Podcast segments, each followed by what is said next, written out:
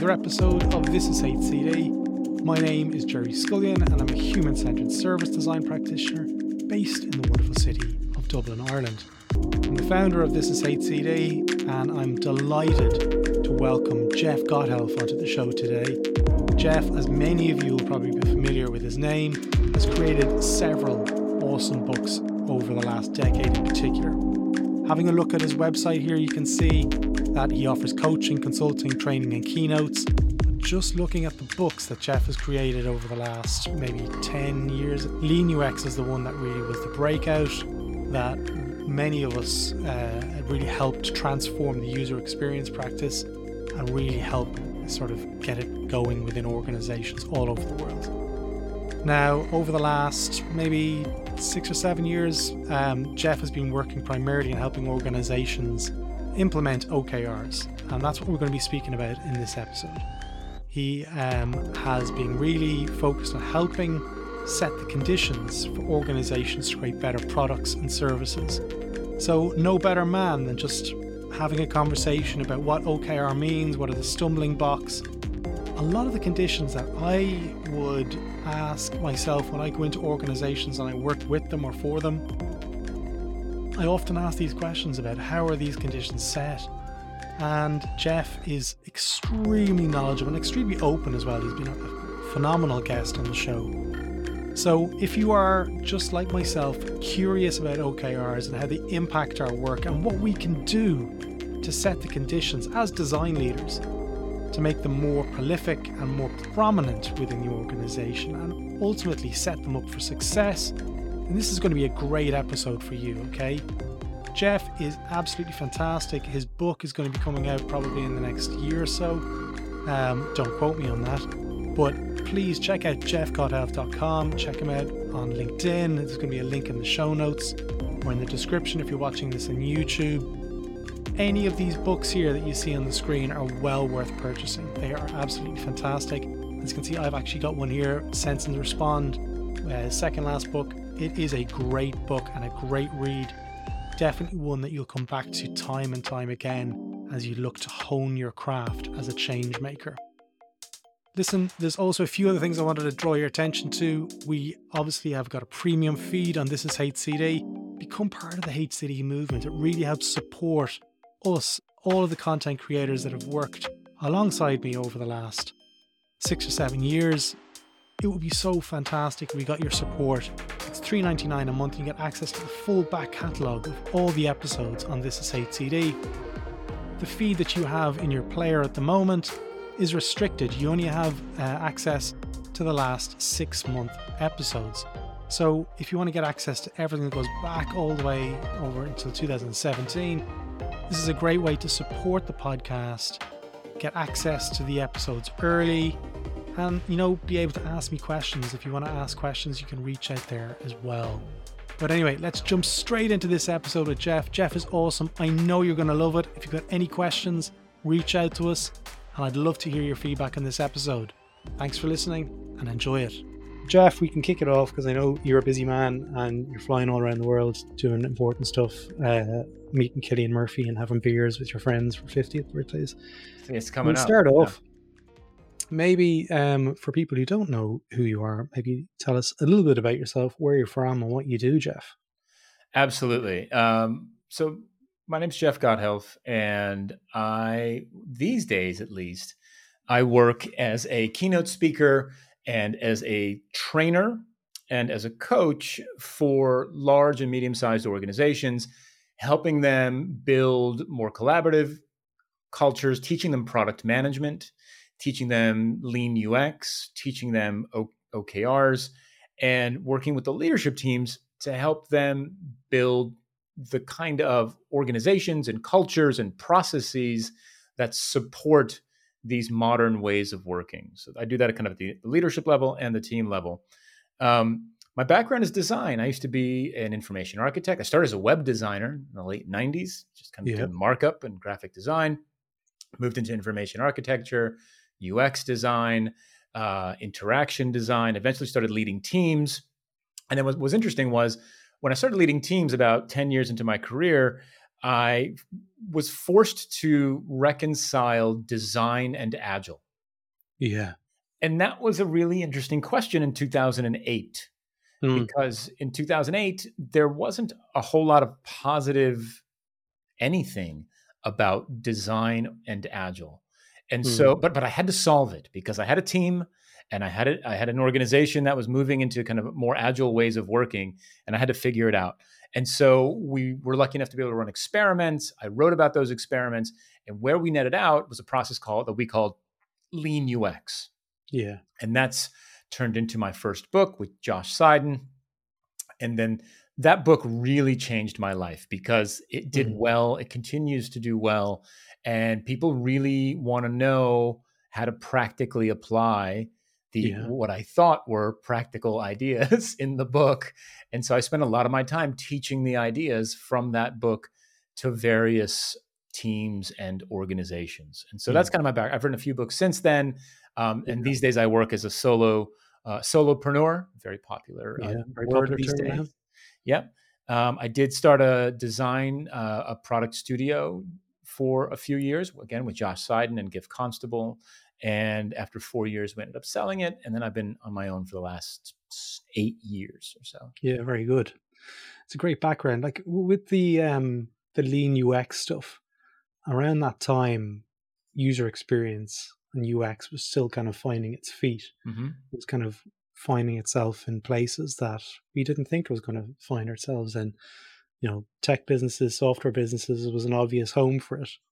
Yeah. How did you um, find the hidden value to sell and explain user experience to the businesses that didn't get it then? And what can we learn from that about carrying it forward for OKRs? Because where we're at that point now. Yeah. You know, it's interesting. I lived on the West Coast briefly, um, 2006, 2007, West Coast of the United States, mm-hmm. 2006, 2007. And when I moved back in 2007, I got a job at an agency. Um, and I asked the woman who ran that agency, hmm. I said, tell me about how you value UX and UX design because I have a couple of job offers. Yeah. And, you know, if I'm going to choose to work for you, I need to know that you understand and value what I bring to the table. And I got this very beautifully written paragraph about the importance of UX to the practice and to the clients and to the work that we do. And it sold me. And I took the gig and I spent a year there suffering, creating, you know, 100 page wireframe decks and design requirements documents that never really saw the light of day. And when I left after a year of frustration and got my next job, I, I went to my boss, who was not the woman who wrote that letter, I went to my boss and I said, listen, a year ago, I came here. I'm quitting. A year ago, Just I came you know. here. One of the main reasons I came here was this letter. Right? I printed it out and I kind of held it up for her. I said, this letter uh, from the boss. And she said, yeah, I wrote that for her. You're joking me. No, no. That's what she said. And I, I said, that makes perfect sense to me now. I understand. Yeah. Um, and that was mean and you tricked me yeah. and you shouldn't have done that to me and and so i learned a lot i think during that time both uh, sort of how to how to discover whether or not an organization values design but then mm. also how to sell it to clients and other organizations and i think what i really liked was that in in subsequent work the conversations that i led that were designed to increase awareness and appreciation for the design work that we were doing, always focused on the business problems that we were solving and the impact that good design work was going to have on the business. The reality, yeah. I went to work for a, a high growth startup after that agency. And the reality is that as much as he also pretended to care about it, the founder slash CEO, he loved spreadsheets you know mm. and, and, my work didn't show up in spreadsheets not on a daily basis anymore yeah. and so when we sat down to have meaningful conversations about the design work that we were doing it was always positioned anchored in and using the language of business right and i think to yeah. me that was a clear uh, a clear win over the years that, that I've translated over and over and over again is to really trans- translate is what it is. You're mm-hmm. translating mm-hmm. The work that you're doing into a language that your audience cares about. Yeah. And that makes a tremendous difference. Yeah. Around that time, there was um, a lot of people writing popular blogs about user experience. Certain podcasts were starting up. Um, but what was really happening at that time, I believe, was like the foundational understanding of the value of what this could bring to businesses, new opportunities, alignment of uh, the customer or the person using the product or services needs, and how we can actually go about meeting those those needs and expectations. So with OKRs, and we're having a little bit of a private joke here because in Ireland we say or uh, for for the letter or. so I'm going to be over enunciating R for the rest of this because I don't want to give Jeff any kind of mileage. But in OKRs, um, what do you see as being the main blockers? Um, and what, what are the, the kind of bits holding it back in terms of it getting to that level of foundational understanding within organizations? So, John Doerr wrote a book. John Doerr, the venture capitalist, yeah. um, who's now trying to fight climate change. Thank you, John Doerr. Cool, um, John. He wrote a book called Measure What Matters. Hmm. And he, every CEO and leader in the world seems to have a copy of that book. Well, I don't know if they've read it or not, but they understand that it's a book about OKRs. That is a service that John Doerr did us. He introduced mm. the concept to the to the people who have influence over the organizations where we work. Yeah. He also did us a disservice. Is that in that he was not adamant about the specifics of what should be included in an objective statement and what mm. be included in a key result statement. And so the takeaway for most of these organizations is we're going to rebrand our goals as OKRs, and everything will continue as it was before. Hmm. That's not how I see it working, and I, I, think that that was a disservice that was done. And so that the, the main blocker is coming into organizations who essentially believe that they've rebranded their existing goal setting framework as OKRs, and not a whole lot has to change. Yeah. And I come in and I say, actually, this is a fundamentally different way of setting goals. And they say, well, why is it different?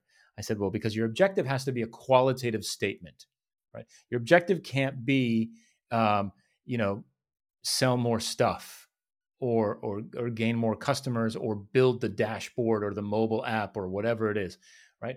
Your objective is a qualitative, uh, strategic, al- strategically aligning statement for the team about what you're trying to do as a team. We're trying to build the easiest way to buy furniture online in Europe, right? We're trying to uh, create the most user friendly uh, mortgage application in the financial services sector. What, mm. Whatever it is, like we're going to align the team. This is the motivation. This is why we get out of bed every morning, yeah. right? Dashboard, that doesn't get me out of bed in the morning making it really easy for people to apply for a mortgage, right? Or maybe we can even you know, make it easy for low income people to apply yeah. for a mortgage. Wow, I'll get out of bed for that. Yeah. So that's number one, right? So that's one blocker is getting folks to think qualitatively about why they're doing something. Most folks are mm. like, well, my boss said dashboard, so I'm dashboard, you know. Um, and then the key results is where this gets interesting, different, and very tricky the fundamental difference that makes OKRs powerful is the qualitative side of the of the objective, and then the key results being metrics that are measures of human behavior. And that's the key difference, right? So, so we're setting goals that said we want to make it, we want to make the most, the, the, the simplest way for low income people to apply for a mortgage. Terrific. How will we know we have done that? Well, we want to see a 75% increase in the number of low income folks applying for a mortgage. Mm-hmm. We want to see half of those folks completing that process successfully. And we'd like to see, you know, 15% at least uh, increase in the approval rates, Some, something along those lines. Yeah, right? tangible. But what you'll notice I didn't talk about there at all was what we are building. The only Mm. thing I talked about i- i- in the objective and the key results was the qualitative goal and the changes in human behavior that will tell us that we've achieved the qualitative goal. Mm. And that's it's a simple it's a simple idea, right? I just explained Yeah. it to you. Like that's it. That's OKR. Done. It's the it's really the collective um, collaboration of pieces within the ecosystem to get that outcome. So it's agnostic to digital or agnostic to exactly. that's Yeah, that's it- the key piece. Yeah, it has nothing to do with digital product development. Yeah. In fact, right? And that's a beautiful thing. It's like it's a 40 year old idea. And I mean, Andy Grove at Intel came up with it, but it's it's not unique to tech. But fundamentally, so, so but it's a goal setting framework for teams. Yeah. So usually the goal that's set for teams is build the dashboard, build the mobile app, Yeah. launch the campaign, you know, uh, deploy the new policy, whatever it is, right? Build the website. What we're saying here now is I need you to get more low income people applying for a mortgage through our website. Okay. And I didn't tell you how to do it. Exactly. And that's the piece. You didn't tell them. You weren't specific. You you lean on your employees to become springboards and give them the opportunities to solve the problem. I mean, d- dare we trust them to do their jobs? Yeah. you know, let's let's not I- get crazy here, Gerry. But- But that's the bit, honestly, like that you know a hundred times more about OKRs than I, than I do, um, and I don't really train it enough because I feel like okay, there's probably people who are more kind of qualified to to talk about OKRs, but that as its fundamental piece is what I really um, you know align with it that it doesn't be specific enough and relies on the intelligence of the collective to really empower that whole kind of meeting of the needs. Yeah. So when you're thinking like this, um, and you go into an organization, who typically do you see is creating the OKRs and who should be creating the OKRs? Yeah, t- OKRs. Now now I'm starting to sound like a pirate. Um, the OKRs. Yeah. Um, the common pattern with the clients that I work with is the OKRs are driven top down. So the leadership team will set strategic OKRs and then they'll say, okay, business unit A, these are your OKRs, business unit B, these are yours, C, these are yours. And then the leaders of those organizations will then deploy OKRs down to the various teams. That's the way that we typically see it. Um, Yeah. A much more effective way to do it is top down and bottom up. So top down is right to an extent. We need a strategic focus for the organization in ownership. and then and then we need measures of that strategic direction and those essentially become a, an organizational level okr but then the leaders of that organization need to ask the people who are doing the work okay how can what you're working on right support the overall vision of the organization and what would be the goals that you would work towards that you believe are leading indicators of Mm. success for the organizational OKRs. And, and what that does, it does a couple of things. Number one is it allows each team to set its own goals. And a team that signs itself up for goals that it came up with on its own is far more motivated to hit those goals than if they were given to them. Yeah. That's number one. Yeah. Number two is those teams can provide those goals within, and they should, within a, a the sphere of influence that they have. And so, what I mean by that is all too often an anti-pattern that we see is the goal's revenue. All of you on the hook for all of you are on the hook for revenue. And it's like, okay, but I'm on the authentication team, right? Like my job is to get people into the product successfully. Like I understand that three, four, five, six steps downstream that impacts revenue, but I work on authentication. If we give the teams autonomy over setting their own goals, they can say, okay, great. Look, our job right, is to build the, the smoothest authentication process in the you know B2C financial services world, whatever it is. Yeah. Right? And how do we know? There's a 90% decrease in the number of people calling customer service about authentication. There is a 50% increase in the number of folks authenticating successfully in a first try, and whatever, some other third measure. Maybe, maybe two are enough in that particular case. what we've done here is, is we've given the team the autonomy to set their own goals in a world that they can control, right? But that they can also tell a compelling story about how it connects to the organizational goals. If people mm. authenticate successfully, then they get to the product page much more quickly. They add to cart and then they shop and they buy, we make money. But I don't control any of that stuff. Yeah, it's, it's after, right? And so that's and, and so then we meet in the middle, right? Top down, bottom up. And and and the leaders have to approve it. And so yeah, that makes sense. That's compelling. I think that's a leading indicator. Mm-hmm. Let's do that. But that's a far better way of doing it than just being told what your goals are. Yeah.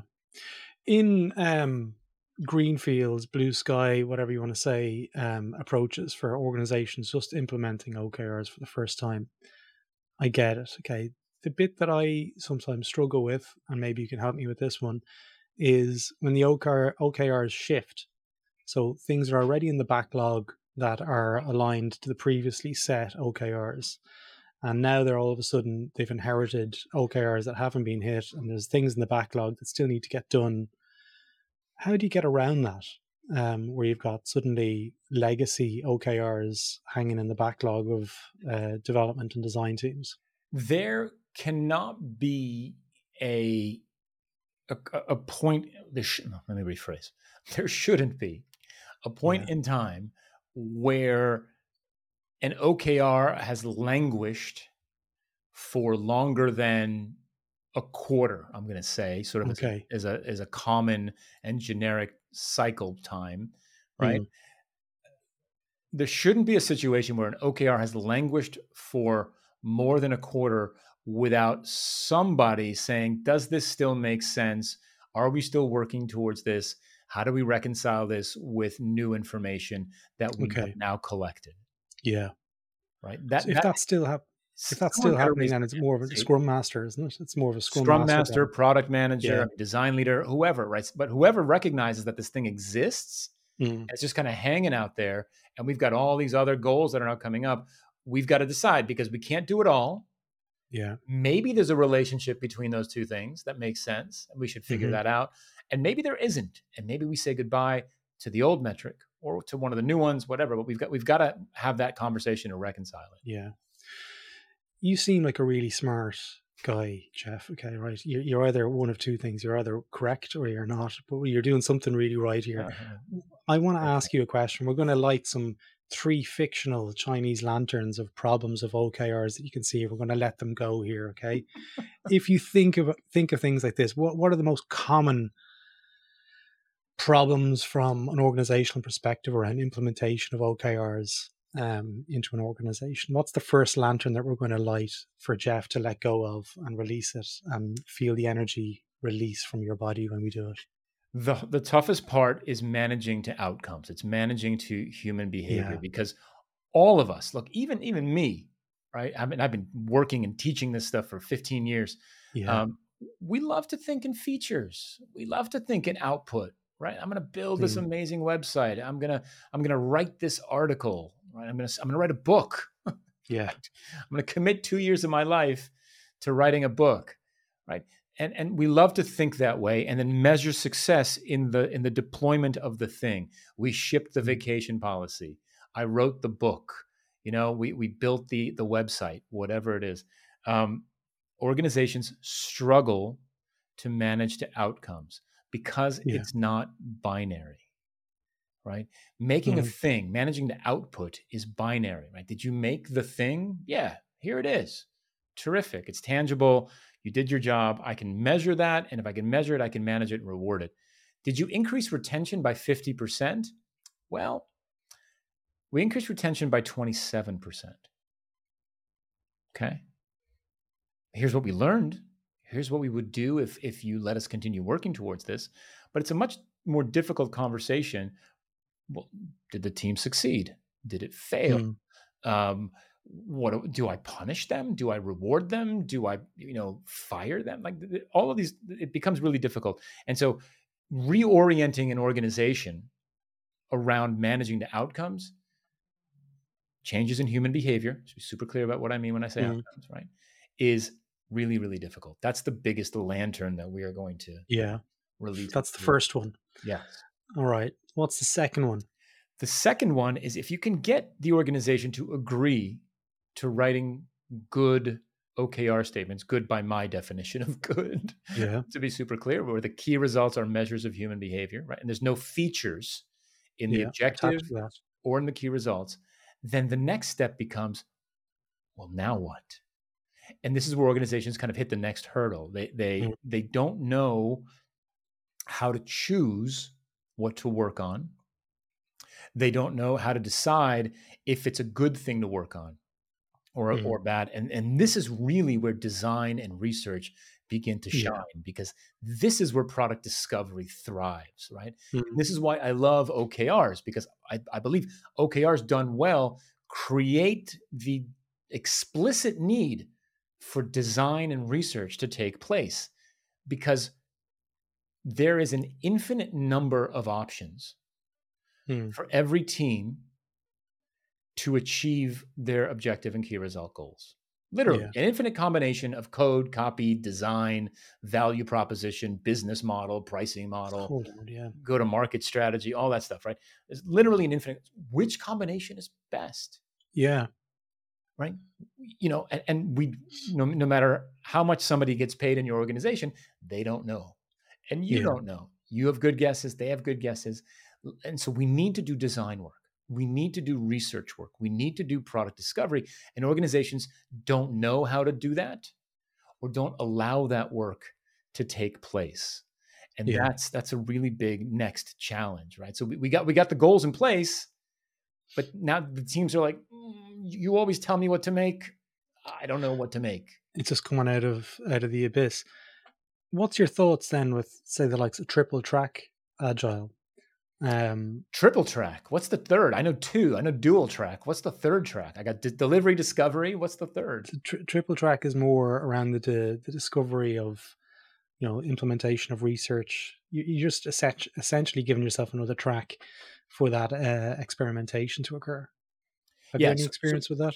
You So we call it dual track agile, right? Yeah, triple because track the, the, well the, the two tracks are uh, and i think Marty Cagan co- coined this term but the, the, the two tracks are delivery and discovery okay. right and so all like delivery like i think design operates in both spaces because if we're going to Mm. deliver work we have to design the actual work if we're going to do, do discovery work we're going to do some research some experimentation some design work put And then that goes into the backlog.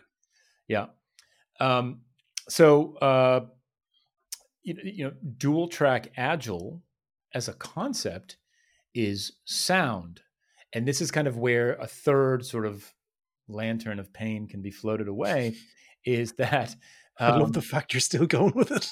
uh, you know, I've let it go. Listen, I mean, we promised people three. I've only Yeah. done two. I'm not. I'm not going to be the guy who lets the the audience down. story arc, yeah, Exactly. is the We're going to land this plane, Gerry. yeah It's gonna be exactly. awesome. it's going to be awesome. Um, is that uh, most organizations will divide that work into Mhm. two teams. So you've got a delivery team who's making stuff, and you've got a discovery team that's researching stuff. And Yeah. that is a massive anti pattern because as soon as you have that, you've got handoffs. As soon as you've got handoffs, you've got um, editorializing because that's what humans do when we tell stories and biases, and you break the shared understanding and the flow and the efficiency of a dual track process, a lean UX process, a, whatever you want to call it, right? Customer dis- uh, product discovery, and and so that's a really big pain point there as well. Is that we want one? It's two types of work, but it's one team doing both uh, both types of work. I'm just taking note of something there. Um, so the triple track is I'm going to take that bit out of the episode, I think, because it's just I'm pretty sure if someone else has spoken to me about triple never, track. I, I don't know what the third track would be. Yeah, uh, I well maybe I'm mis, mis, mispronouncing. Maybe it's dual track that I was. I, I don't get into this stuff. I get into the agile. I'm just like, okay, cool. Just give me give me the training program. Um, so when you're talking about measuring the OKRs, Jeff, right? The the bit that I've noticed when I'm training businesses, they it comes to the crunch time where there's like they're they're going to evaluate is there uh, a metric that are we hitting this metric? Yeah. How do you advise teams to be able to continuously measure um, over time? Uh, like, and is there an opportunity there to to improve that process? So there are at least two sides to every conversation when it comes to measuring. There's quantitative yeah. and there's qualitative. When it comes to quantitative, we want to use the tools that we have at our disposal to mm. measure what people are currently doing and what they're doing after we start to build some of these experiments and launch some of these new ideas. If you're working in a digital space, it means instrumenting your products and services with analytics tools so that you can go back and measure what people are doing in that conversation. Can if, I whisper something in this this bit here around NPS? Uh, let's talk about that in a second. Let, let, okay. Let's let's let's talk about NPS in just a second. Um, I think if you're working in a, in a physical space, like you're building a service, right? You're building a you know, kind of a wayfinding system for an airport. Mm-hmm. I think that's going to require you probably going to the airport and observing and literally counting people and seeing how many people get lost and ask for directions or, or miss a gate or whatever it is, those types of things, right? The other side of the conversation is qualitative. You have to talk to people regularly, consistently to understand why they're behaving in yeah. the ways that you're measuring right? Why did you choose the left hallway instead of the right hallway? Oh, because the arrow was pointing that way. Okay, great. I understand now. Um, why did you click the red button over the blue button? Right. Well, I didn't even see the blue button because it's on a blue background. What, whatever mm-hmm. it is, right? So you want to ask people. Or I didn't understand what the text on the button meant, and so you want to get the, the quantitative and the qualitative yeah. to understand what's happening. But th- both of these are, the, are two sides of the same story. You need both to decide how to move forward, and you need that information continuously. This is something that every cycle, whether it's a sprint or whether it's it's it's whatever your, your, the cycle time is that you're using. Okay, this happens every time. So it's not a case of leaving it for 12 weeks later when the next quarter comes up and saying A result, B result. Ideally, no. Continuous. I love that because it encourages organizations to do the research. Yeah, to learn continuously. I mean, look, there will be contexts. Yeah. Where you can't get the, the, the data back immediately right? It's going to take a week mm-hmm. or two or three to really get anything meaningful back. You're not waiting for statistical significance, but you're looking for something meaningful, um, and that's okay, right? But d- generally, continuously, we want to be learning. So I mentioned the, um, I was going to say the dreaded three letters, but I'm kind of, I don't know whether to weave this into this episode, folks. But I'll I'll go I'll go there. It's a it's a potential bomb. But NPS. So when it comes to this, um, when you're measuring it, still the most common three letters that I hear at this stage is the NPS score goes up. Um, what's your take on this, um, Jeff? I wrote a blog post a couple of years back called "NPS is a waste of time." Oh, I think I remember this. Is the we you say KFC? Is this uh, the KFC? No, no, no, no, no. no. Might have been Jared Spool or That might have been Jared Spool, yeah. But it, it, was around the time that Jared was also railing against uh, NPS. NPS. I mean, look, even the guy who made NPS, who invented it, is now like, well, it's not that great. Here's the problem. I, I, look, here's the net, net promoter score, right? Asks people to rate how likely they are to recommend something to a, to recommend an experience to a friend on a scale of one to 10. Yeah. Right. And so let's talk about a couple a couple of the problems with that. I'll talk about some of the more minor ones and then the biggest one, right? Hmm. Uh, the the minor one is um, how lucky you to recommend Gerry's podcast to a friend. very, very, very, very much right, so. Right. Six. Screw right. you, Jeff. No, no, but like, is that why is six bad? Like, does that, does that mean that like if ten people ask me six times Jeff out of ten? No, but like if ten this people isn't going me, out. This episode's going straight in the can. Right. Twelve out of ten. Better. there you go. Um, but my point is, it's it's all meaningless. Like a yeah. six or a seven. Like, what does that even mean? Right. Like uh, you know, a, a, the other challenge with NPS, and this is by far the biggest problem with NPS, is that it asks people to predict future behavior. Yeah. Right? Exactly. How likely are you to recommend this to a friend? 12 out of 10. right? Have you ever yeah. recommended it to a friend? Nope. No. right? This is why Netflix isn't Netflix doesn't ask, are how likely are you to recommend Netflix to a friend? They ask when you sign up, they say, did someone recommend Netflix to you? Mm, right? Oh, yeah, and, and, so and so that is a, that's a, a thing that actually happened. In the future, we never make mistakes. We always do the right thing. We always do the best thing, and we never disappoint the person who's asking us the question about what we're going to do in the future. Right? My yeah. my business partner Josh, when he talks about this, he always uses the, the example, particularly when we're teaching and if we're on the road. He'll, he'll use it as an example of breakfast. Uh, you know, Jeff, what are you going to have for breakfast tomorrow? Oh, well, I like to have a healthy breakfast. I like to have like half a grapefruit, black coffee, and, and maybe like uh, you know a piece of toast. Like that's it. Great, Jeff. What did you have for breakfast this morning? Right. Well, I was at the hotel and they had the most amazing buffet, and I had bacon and eggs and potatoes yeah. and you know, you know, a pudding and hot chocolate and waffles and all that stuff. Right. We always want to talk to people about what they have done recently, yeah. rather than what because because again, I don't want to. I don't necessarily want to admit to you that I'm going to eat that in the future. So I'm going to tell you something that makes me feel good about myself. I'm going to eat a healthy breakfast tomorrow. Yeah. Right. That's that's, that's the flaw with NPS. And so I want to say one more thing about NPS, um, because there's no getting rid of it. Yeah, right? It's, it's, it's, on every executive dashboard, right? And so when that comes up, if you're working towards OKRs and some boss somewhere says, "What about NPS?" You can say, "Okay, boss, let's let's keep NPS as a as a kind of a corporate barometer, and then ask them this question: Okay, hmm. what behavior do satisfied people do in our product or service? What behavior do dissatisfied people exhibit in our product or service? And then let's work on optimizing those things. Yeah.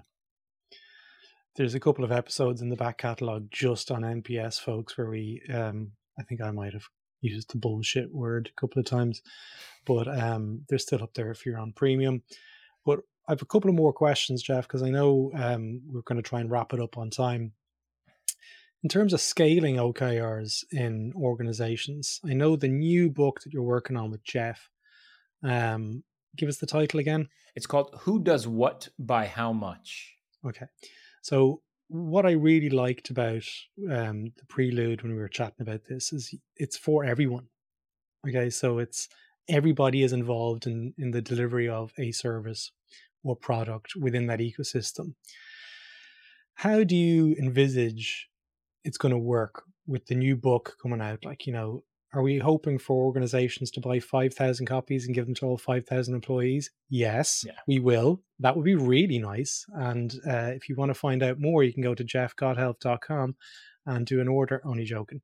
But if if you have an organization like that, there's obviously an educational piece around defining what an OKR is and the training aspect of it and really educating the organization about everybody's involvement and how it all correlates. Um, a book is one part of that. What other things do organizations need to do to really successfully implement it, do you think? Yeah. So, so the book is designed to be that book, right? So that, that, that the organization buys for everybody okay. in the company, nice. ideally.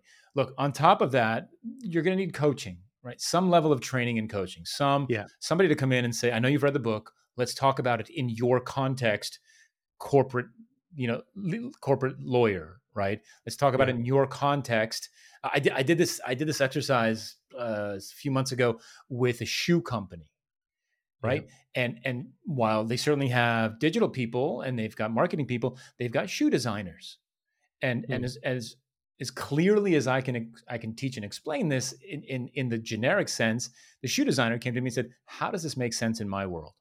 Yeah. Right. And so you've got to walk people through, you got to do some coaching, some training that's contextual to the specific folks where this is particularly foreign or new.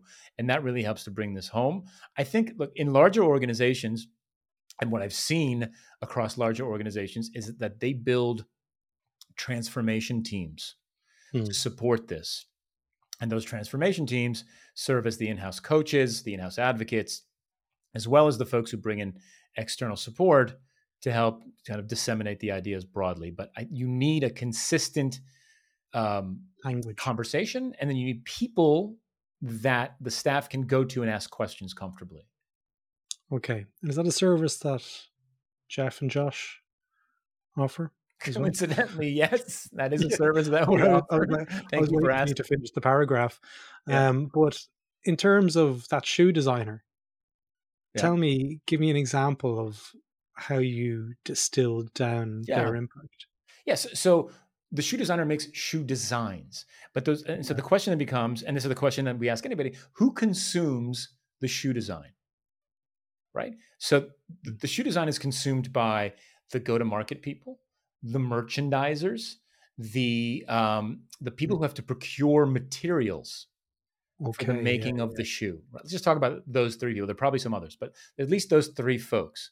The way that the shoe designer has traditionally delivered those designs may not be the most effective way to make those people successful. So those three people are his customers. Mm. Right? He hmm. has to think of them yeah, as his customers and he needs to make them successful. So, what is it that the merchandiser needs from the shoe design deliverable to make their life easier? What about yeah. the procurement person who's buying, you know, leather and rubber and, exactly. and laces, right? Uh, that to me is is a is a concept that most folks hmm. don't think about. They don't Absolutely. think about their work that way, and that's that's yeah. the fundamentally different conversation. I love the fact because organizations inherently by default are complex. So yeah. There's so many, they, they're a complex ecosystem. Mm-hmm. And what we're seeing here, folks, is OKRs is help, helping disseminate that and make it into a complicated scenario that can be broken down into executionable parts. Yeah. And that's why if you look at frameworks like Cynefin and stuff, that this is really it's a powerful um, framework, I guess, to to get to that to get to that point. On one last question is where, where do you see the future? Um, because like looking back at lean UX 2008 2009 UX got adopted. It's kind of going through a rebrand for the last couple of years. It's product design it's whatever. But when you look at OKRs it would be great if organizations got to that point where it was widely adopted and um, we were talking about OKRs as part of you know the design toolkit maybe. Sure what do you see the future of OKRs and how does it weave within the, the world for change makers? I think it's inevitable that this becomes just the way that we work. And, and, and here's why. Um, we build companies and, and organizations on top mm. of technology. It's how we keep the business running. It's how we scale the business. It's how we optimize it. It's how we react to changes in the world the technology that supports our businesses and our organizations isn't static. It's it's dynamic it's continuous. And the better we get at deploying this technology the faster it becomes the easier it becomes. And so the the old measures of success of making a thing and shipping it they don't make sense anymore when you can ship something every day right? Or if you, even every hour, or if you can make a change on a weekly basis, um, those that that measure of success doesn't mean anything anymore. On top of that, our customers, our users, the people who who we serve, their expectations are changing daily, weekly, yeah. monthly, based on all of the new products that they're consuming. And mm. if we're not able to react to those changes in, in consumer behavior and consumption patterns, then we fall behind and we fail.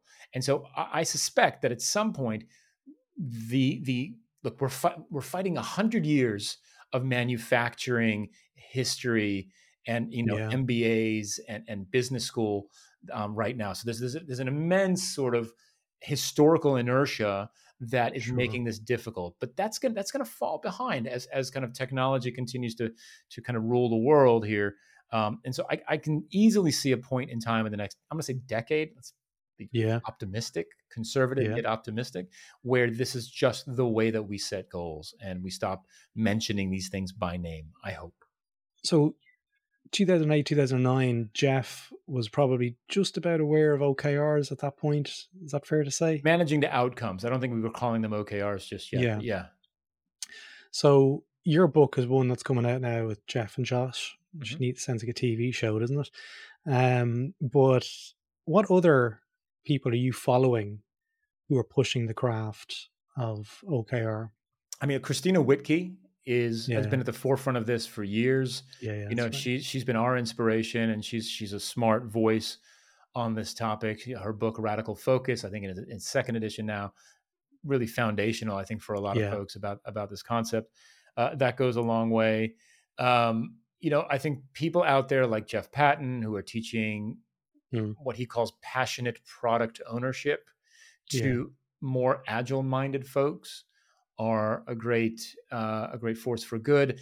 And then I would add that that folks like Teresa Torres, who you know build communities and teach them how to do product discovery, Mm. enable us to use OKRs more effectively because the more people that know how to do product discovery, the more likely we are to get these goals to stick. Yeah. One last point. Um, I remember a number of years ago, um, you were talking about ikigai and your purpose and stuff. And we recently had Hector Garcia on the podcast, Mhm. uh, who authored The Journey to Ikigai. Yeah. Where do you see your own self and your own purpose going in the next five to 10 years? I that's a good question. Thank you. Uh, I um I would like my goal. I think in all of this is twofold. I think if I can make uh, if I can help folks make their customers more successful, that's a win for me. While at the same time helping those same folks do better work, be happier at work as part of that, that's the dual purpose here for me, right? So if, if we're looking sort of that, what motivates me the most, it's both of those things, right? Let's help make your folks successful.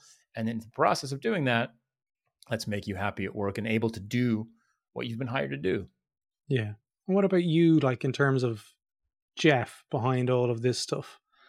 What's the, what's the sense of purpose that you get from writing these books? Well, I, I, I, turns out, and I, if you would ask me this 15 years ago, I would be shocked at my answer 15 years later. I really like teaching.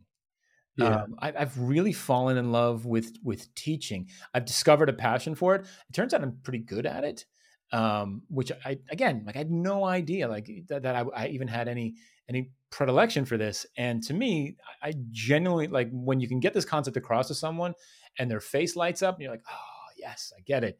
Uh, that makes me happy.